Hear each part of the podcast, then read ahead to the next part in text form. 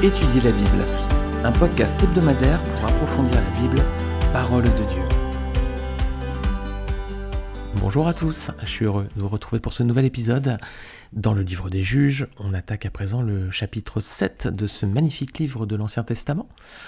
Alors dans l'épisode précédent, donc le personnage de Gédéon qu'on est en train de découvrir, ce personnage avait répondu à l'ordre de Dieu, il avait détruit les lieux d'idolâtrie que son père avait construits en l'honneur du dieu Baal.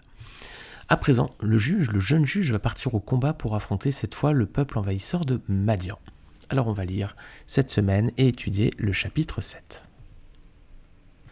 Jérubal, qui est Gédéon, et tout le peuple qui était avec lui, se levèrent de bon matin et campèrent près de la source de Harod. Le camp de Madian était au nord de Gédéon, vers la colline de Morée, dans la vallée. L'Éternel dit à Gédéon, « Le peuple que tu as avec toi est trop nombreux pour que je livre Madian entre ses mains. Il pourra en tirer gloire contre moi et dire « C'est ma main qui m'a délivré ». Publie donc ceci aux oreilles du peuple, que celui qui est craintif et qui a peur s'en retourne et s'éloigne de la montagne de Galate. vingt-deux mille hommes parmi le peuple s'en retournèrent et il en resta dix mille. L'Éternel dit à Gédéon, « Le peuple est encore trop nombreux. Fais-les descendre vers l'eau, et là je t'en ferai le triage. Celui dont je te dirai que celui-ci aille avec toi, ira avec toi.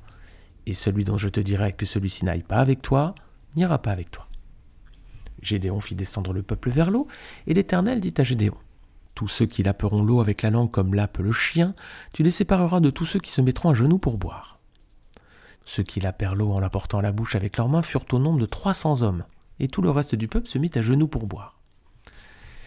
Et l'Éternel dit à Gédéon, « C'est par les trois cents hommes qui ont la paix que je vous sauverai, que je livrerai Madian entre tes mains. Que tout le reste du peuple s'en aille, chacun chez soi. » On prit les vivres du peuple et ses trompettes. Puis Gédéon renvoya tous les hommes d'Israël, chacun dans sa tente, et il retint les trois cents hommes. Le camp de Madian était au-dessous de lui dans la vallée.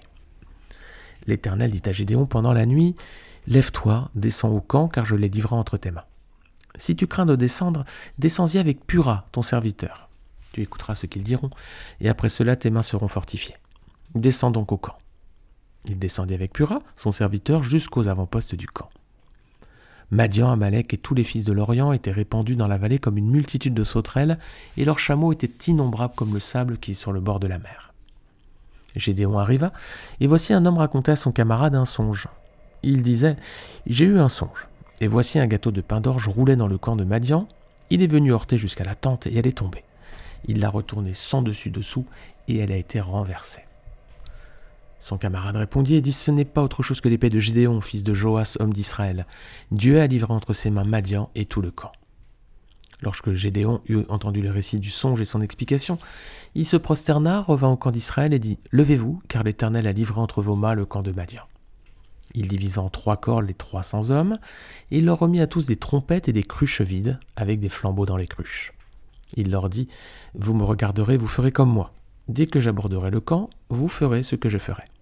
Et quand je sonnerai de la trompette, moi et tous ceux qui seront avec moi, vous sonnerez aussi de la trompette tout autour du camp et vous direz « Pour l'Éternel et pour Gédéon !»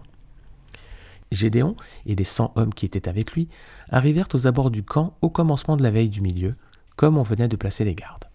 Ils sonnèrent de la trompette et brisèrent les cruches qu'il avait à la main. Les trois corps sonnèrent de la trompette et brisèrent les cruches. Ils saisirent de la main gauche les flambeaux et de la main droite les trompettes pour sonner. Et ils s'écrièrent « Épée pour l'Éternel et pour Gédéon !» Ils restèrent chacun à sa place autour du camp, et tout le camp se mit à courir, à pousser des cris et à prendre la fuite.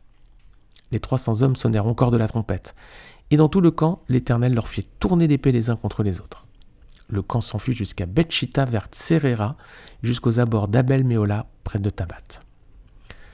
Les hommes d'Israël se rassemblèrent, ceux de Neftali, d'Asser et de Toumanassé, et ils poursuivirent Madian. Gédéon envoya des messagers dans toute la montagne d'Éphraïm pour dire « Descendez à la rencontre de Madian et coupez-leur le passage des eaux jusqu'à Bethbara et celui du Jourdain. » Tous les hommes d'Éphraïm se rassemblèrent et ils s'emparèrent du passage des eaux jusqu'à Bethbara et de celui du Jourdain. Ils saisirent deux chefs de Madian, Oreb et Zeb. Ils tuèrent Oreb au rocher d'Oreb et ils tuèrent Zeb au pressoir de Zeb. Ils poursuivirent Madian et ils apportèrent les têtes d'Oreb et de Zeb à Gédéon de l'autre côté du Jourdain. Alors il y a beaucoup de choses hein, dans ce passage très riche et c'est ce qu'on va regarder à présent en commençant par le verset numéro un. Alors on voit que Gédéon est appelé Jérubal. Pourquoi ? Si vous vous rappelez, chapitre précédent, c'est le surnom dont il a hérité, après qu'il ait détruit les autels de Baal qu'avait érigé son père, donc c'était au chapitre six. Gédéon, ça veut dire abatteur d'arbres, et Jérubal, ça veut dire que Baal se venge. Voilà, son père avait dit, bah, si euh, Baal a été attaqué, si ses autels ont été détruits, bah, qu'il se venge lui-même si c'est un dieu. Voilà. C'était un peu ambigu son discours au père de, de Gédéon, parce qu'à la fois il avait des autels pour Baal, et puis à la fois quand le, le peuple vient contester, quand ils ont été détruits, il dit bah, si Baal était vraiment un dieu, il pourrait se défendre. C'est un peu ambigu son discours, enfin bon, c'était l'état moral et spirituel d'Israël à cette époque. Alors ce jour-là, donc on a donné à Gédéon le nom de Jérubal, et c'est avec ce nom qu'il est euh, cité au début du chapitre. Alors verset deux, l'Éternel juge que le peuple d'Israël est trop nombreux pour ce combat. Alors, l'armée de Gédéon comptait trente-deux mille hommes, c'est ce qu'on apprend au verset trois, et celle de Madian et de ses alliés, c'était cent trente-cinq mille hommes, c'est ce qu'on apprend dans Juges huit au verset dix. Alors, on a d'un côté trente-deux mille hommes pour Israël, et de l'autre côté, Madian, c'était cent trente-cinq mille. Alors, c'est étonnant ce que demande le Seigneur, parce que normalement, en temps de guerre, une armée, ce qu'elle veut, c'est être plus nombreuse que, que l'adversaire, hein, c'est rarement l'inverse. Mais là, Dieu dit, ils sont trop nombreux, il faut en réduire le nombre. C'était quoi le risque ? Bah, c'est ce que dit le Seigneur, hein. Si le peuple était trop nombreux, bah, en cas de victoire, il serait dit, bah, voilà, on a gagné parce qu'on était plus fort, on était plus, plus nombreux, ou peut-être voilà, on était un grand nombre et c'était suffisant. Alors qu'une victoire par un tout petit nombre face à une si grande armée, bah, ça obligeait finalement le peuple à reconnaître à la fois la grâce, l'action et la puissance de Dieu. C'était finalement une protection, hein, pour éviter que le peuple tombe dans la, l'autosuffisance. Alors les amis, nous aussi, hein, on court parfois le risque de croire que nos succès sont le fruit de notre force, de notre sagesse ou de notre propre intelligence, hein. Euh, plutôt que de reconnaître l'action de Dieu dans nos vies, hein. Parfois on fait des choses, on se dit oh, « bah, voilà, j'étais, j'étais bon là, j'étais, waouh, là j'étais vraiment bon là ». Au lieu de dire « Seigneur, merci, tu m'as donné les, les qualités, les capacités pour, pour accomplir cela et tu as été avec moi » ou, ou même « c'est toi qui l'as fait à travers moi ». Alors ça c'est vrai, et tout particulièrement dans le domaine spirituel les amis. Sans le Seigneur, on peut clairement produire aucun fruit. On dépend entièrement de lui, clairement. Voilà ce que dit Jésus, hein, dans Jean chapitre quinze, versets quatre et cinq. Le Seigneur nous le dit clairement, il dit « Demeurez en moi et je demeurerai en vous ». Le sarment ne peut pas porter de fruits par lui-même, sans rester attaché au cep. Il en va de même pour vous, si vous ne demeurez pas en moi. Je suis le cep, vous êtes les sarments. Celui qui demeure en moi et en qui je demeure porte beaucoup de fruits. Car sans moi, vous ne pouvez rien faire. Voilà les amis, sans le Seigneur, impossible de faire de bonnes choses, à plus forte raison dans le domaine spirituel. Alors donc, le Seigneur dit, voilà, l'armée est trop nombreuse, il faut la réduire. Donc il va opérer un premier filtre parmi les guerriers au verset trois, lequel il demande à Gédéon de renvoyer chez eux ceux qui, je cite, ont peur et qui tremblent. Alors, notez bien que ce n'est pas Gédéon qui désigne les hommes concernés, hein, c'est, c'est, ça doit être des volontaires. Hein, euh, voilà, rien n'est imposé ici. Hein, ceux qui veulent partir peuvent partir, ceux qui veulent rester peuvent rester. Voilà. Alors, c'était un principe qui était donné dans la loi de Moïse. Voilà, ceux qui avaient peur n'étaient pas obligés d'aller au combat. Regardez Deutéronome chapitre vingt, versets un à neuf. Lorsque tu iras à la guerre contre tes ennemis et que tu verras des chevaux et des chars, un peuple plus nombreux que toi, tu n'auras pas peur d'eux, car l'Éternel, ton Dieu, qui t'a fait sortir d'Égypte, est avec toi. À l'approche du combat, le prêtre s'avancera et parlera au peuple. Il leur dira « Écoute Israël, vous allez aujourd'hui livrer bataille à vos ennemis, que votre cœur ne se trouble pas.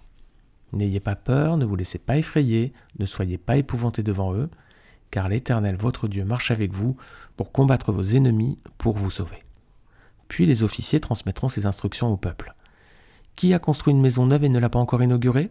Qu'il s'en aille et retourne chez lui de peur qu'il ne meure dans la bataille et que ce ne soit un autre qui l'inaugure. Qui a planté une vigne et n'en a pas encore joui ? Qu'il s'en aille et retourne chez lui de peur qu'il ne meure dans la bataille et que ce ne soit un autre qui en jouisse. Qui est fiancé à une femme et ne l'a pas encore épousée ? Qu'il s'en aille et retourne chez lui de peur qu'il ne meure dans la bataille et que ce ne soit un autre qui l'épouse. » Les officiers continueront à transmettre ces instructions au peuple. Qui a peur et manque de courage ? Qu'il s'en aille et retourne chez lui afin que ses frères ne se découragent pas comme lui. Quand les officiers auront fini de parler au peuple, ils placeront les chefs des troupes à sa tête. Voilà, donc c'était un principe, hein, donné dans la loi de Moïse. Si un homme avait peur d'aller au combat, il pouvait repartir chez lui. Donc pourquoi hein, Pourquoi cela bah, c'était pour ne pas décourager les plus, les plus téméraires, hein, pour ne pas troubler hein, les, les plus vaillants. Alors combien de personnes vont quitter le champ de bataille euh, à ce moment-là ? Bah ici, dans notre histoire avec Gédéon, c'est un tiers des hommes hein, quand même, c'est un tiers des hommes. Hein. Il va donc rester au verset quatre, regardez, dix mille hommes. pour affronter donc cent trente-cinq mille autres soldats, c'est-à-dire un Hébreu pour treize Madianites. Alors, un contre treize, voilà le rapport de force. Qu'auriez-vous éprouvé, vous, à la place de Gédéon? Est-ce que vous auriez éprouvé de la peur? C'est clair que le rapport de force n'était pas du tout en faveur des Juifs. Hein Et pourtant, les amis, pourtant, ce nombre est encore trop important aux yeux de Dieu. Alors, il va opérer un second tri. C'est le verset suivant, verset cinq. On va regarder jusqu'au verset huit ici. Un mode de sélection qui est pour le moins étonnant, hein, difficile à interpréter, donc il demande à Gédéon de retenir seulement ceux qui vont boire de l'eau, comme le feraient les chiens, finalement. Alors, c'est pas facile à interpréter. Qu'est-ce qu'on peut déduire hein, si on regarde le caractère de quelqu'un qui boirait de l'eau comme le fait un chien? Bon, a priori, pas grand-chose, hein, c'est pas, pas facile. Alors, selon ma compréhension du texte, euh, c'était la méthode en fait la plus simple pour opérer un vrai tri parmi les hommes. Euh, est-ce que vous connaissez beaucoup de personnes qui boivent de l'eau euh, comme un chien, finalement, en lapant l'eau? Non, il y a très peu, hein, très très peu. Donc c'était un moyen de s'assurer qu'il n'y aurait que très peu de soldats retenus pour aller au combat, hein, plutôt que de prendre un mode de sélection qui aurait peut-être pu laisser la place à la sélection d'un grand nombre. Bah, en choisissant un critère comme celui-ci, au moins on était sûr qu'il n'y aurait pas beaucoup de personnes. Hein. Et effectivement, sur les dix mille, il en reste combien? trois cents. Donc ça en fait quand même plus beaucoup à présent, hein. Toute petite élite pour aller affronter cent trente-cinq mille Madianites. Alors, versets neuf à onze, ensuite, l'Éternel va parler directement à Gédéon pour lui dire de partir au combat, parce qu'il livre l'armée ennemie entre ses mains. Alors, à votre avis, dans quel état d'esprit il est Gédéon ici? Est-ce qu'il est confiant ou est-ce qu'il est inquiet? Ah, si on regarde le passage, on voit qu'il est inquiet. Pourquoi? On a un signe hein, qui va le montrer. Le Seigneur lui dit, si t'as peur, bah, tu peux te rendre dans le camp ennemi avec ton serviteur, tu vas entendre une conversation qui va te fortifier. Et verset onze, c'est ce que fait Gédéon, il part dans le camp ennemi avec son serviteur et il va entendre cette conversation. Donc on voit qu'il avait peur, effectivement. Bon, à sa place, j'aurais eu peur aussi. Hein, voilà. C'est quand même, vous imaginez la situation, trois cents hommes qui vont devoir combattre cent trente-cinq mille. C'est une situation qui permet effectivement d'éprouver sa foi. Alors, versets douze à quatorze ensuite, bah, Gédéon et son serviteur donc, se rendent hein, aux avant-postes du camp. Et effectivement, ils surprennent une conversation entre deux soldats, dans laquelle bah donc, un guerrier raconte à, sa, à son camarade qu'il a fait un songe dans lequel il voit un, mort, un gâteau de pain d'orge qui roule jusqu'au camp de Madian et qui le détruit. Alors que fait l'autre soldat? Il interprète le rêve, hein, il, va, il dit voilà, c'est Dieu qui donne la victoire à Gédéon.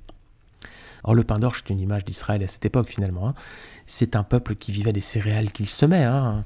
Rappelez-vous le chapitre précédent, Juges six, verset trois, on lisait que quand Israël avait semé, Madian montait avec Amalek et les fils de l'Orient, et ils montaient contre lui, voilà. Dès qu'Israël semait ses récoltes, eh ben, les autres ils arrivaient derrière et ils prenaient tout.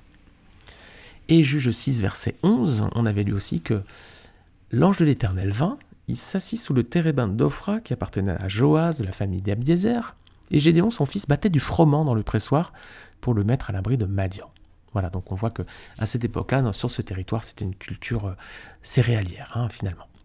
Donc le pain d'orge, c'est une image hein, de, finalement de, de cette partie du peuple, avec notamment Gédéon qui vont euh, terrasser Madian. Alors un rêve qui est interprété, tiens, tiens, tiens, on va peut-être ouvrir une parenthèse. Est-ce que vous connaissez un personnage important de la Bible dont Dieu a souvent conduit le destin à travers l'interprétation de rêves? On avait vu ce personnage en détail quand on avait étudié un livre, c'était le livre de la Genèse. Voilà le premier indice, hein, c'est le personnage de Joseph bien sûr. Hein. Joseph, hein, Genèse trente-sept notamment, il fait des rêves prémonitoires sur son futur, hein, ça va attirer sur lui la jalousie de ses frères, ils vont ensuite le vendre à des marchands, il va être emmené en Égypte, Genèse trente-sept donc. Ensuite, une fois qu'il va être emprisonné, hein, vous vous rappelez de l'histoire avec la femme de Potiphar, prisonnier injustement, bah, Joseph va être délivré là, suite à l'interprétation de songes, c'est dans Genèse chapitre quarante, vous pouvez réécouter si vous le souhaitez ces épisodes de podcast, c'était les numéros cinquante-deux et cinquante-cinq, et on avait notamment parlé des visions, est-ce que Dieu nous parle encore à travers des, des visions comme celle-ci? Alors, verset quinze, bah, tout se déroule exactement comme Dieu l'avait dit. Hein. Alors, que fait Gédéon hein, lorsqu'il entend l'explication de ce songe? bah, Il se prosterne, hein, il, se, il se prosterne devant le Seigneur. Alors, quelle belle attitude, mes amis. Hein. Il reconnaît là que Dieu est avec lui et il l'adore. Alors, et nous, est-ce qu'on sait reconnaître euh, l'œuvre et l'action de Dieu dans nos vies? Et est-ce qu'on sait le remercier lorsque le Seigneur intervient entre, en notre faveur? Est-ce qu'on, est-ce qu'on l'adore? Est-ce qu'on le remercie pour ça? Ou est-ce que finalement on prend ça pour acquis et puis, ben voilà, le Seigneur était là, mais il a promis, non? C'est normal, non? Alors voilà, on passe à autre chose. Non, est-ce qu'on prend bien le temps de reconnaître l'action de Dieu, lorsqu'il intervient pour nous, et est-ce qu'on prend bien le temps de savoir le remercier aussi et de le bénir pour ce qu'il a fait pour nous. Allez, je vais m'arrêter là pour cet épisode, donc on va faire ce chapitre en, en deux parties, hein. Comme ça je vous fais deux épisodes d'à peu près euh, une quinzaine de minutes, euh, c'est volontaire hein, si ces formats sont courts, pourquoi ? Parce que euh, quand on fait un podcast, on se base en général, vous avez remarqué, sur un format quinze à vingt minutes, pourquoi ? Parce que c'est le temps de trajet moyen d'un Français, voilà. On a à peu près en France un temps de trajet entre quinze et vingt minutes, alors certains à Paris peut-être vont sourire en disant « oh là là, mais moi je mets trois quarts d'heure », mais sachez qu'en moyenne, en moyenne sur l'ensemble de la France, c'est entre quinze et vingt minutes. Plutôt vingt minutes d'ailleurs que quinze, mais c'est pour ça que les épisodes de podcast sont souvent sur ces formats identiques, quinze à vingt minutes, c'est parce que c'est pratique à écouter, on n'a pas besoin de mettre pause et on peut suivre tout l'épisode. Alors je m'arrête là pour aujourd'hui les amis, avec Gédéon, on va continuer la semaine prochaine et on aura l'occasion de, de prolonger cette étude et on verra ensemble trois images pour les chrétiens à travers les armes qui vont être mises à disposition des guerriers de Gédéon. Donc les trompettes, les cruches, les flambeaux, et on s'arrêtera sur, sur cette image qu'on développera donc dans le prochain épisode. Je vous souhaite une très très bonne semaine, que le Seigneur vous bénisse vraiment euh, dans votre activité, dans votre travail, justement on évoquait le travail euh, il y a un instant, que le Seigneur vous bénisse dans votre, dans votre travail, dans votre foyer aussi, peut-être que, que vous travaillez pour votre famille, amen, c'est glorieux, alors que le Seigneur vous bénisse aussi dans, dans votre activité euh, auprès de vos proches, de vos enfants, de votre, de votre conjoint, voilà, ou dans votre travail. En attendant, si vous souhaitez soutenir ce podcast, je vous rappelle que vous pouvez le faire de trois façons. Vous pouvez prier pour ce podcast, que le Seigneur bénisse ce projet, que le Seigneur bénisse ces, ces épisodes, ces émissions, bah pour qu'elles euh, portent du fruit hein, dans la vie de beaucoup, pour que ça puisse exhorter, édifier les, ceux qui, qui s'intéressent à la parole de Dieu, et puis que ce, ces épisodes permettent avant tout hein, de faire connaître le message de l'Évangile, Jésus-Christ, Fils de Dieu, mort sur la croix pour nos péchés, et qui offre le salut aux hommes à travers son sang. Ensuite, vous pouvez le soutenir d'une autre façon, c'est en laissant une note sur votre plateforme d'écoute. Alors ça peut être Spotify ou ça peut être Apple Podcast. Dans les deux cas, vous pouvez laisser une note. N'hésitez pas à laisser un cinq étoiles si vous le souhaitez. Et la troisième façon, c'est de laisser un commentaire.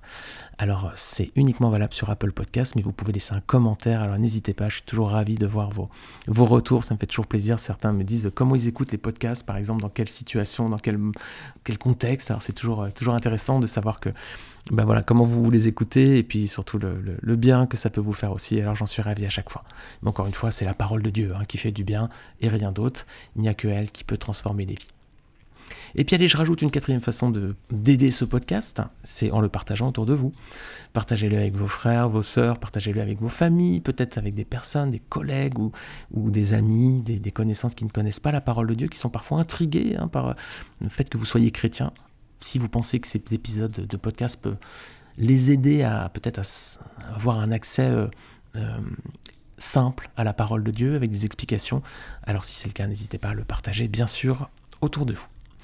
Merci les amis, très bonne semaine à vous et je vous dis donc à la semaine prochaine avec la suite de l'étude du chapitre sept du livre des Juges. Salut à tous.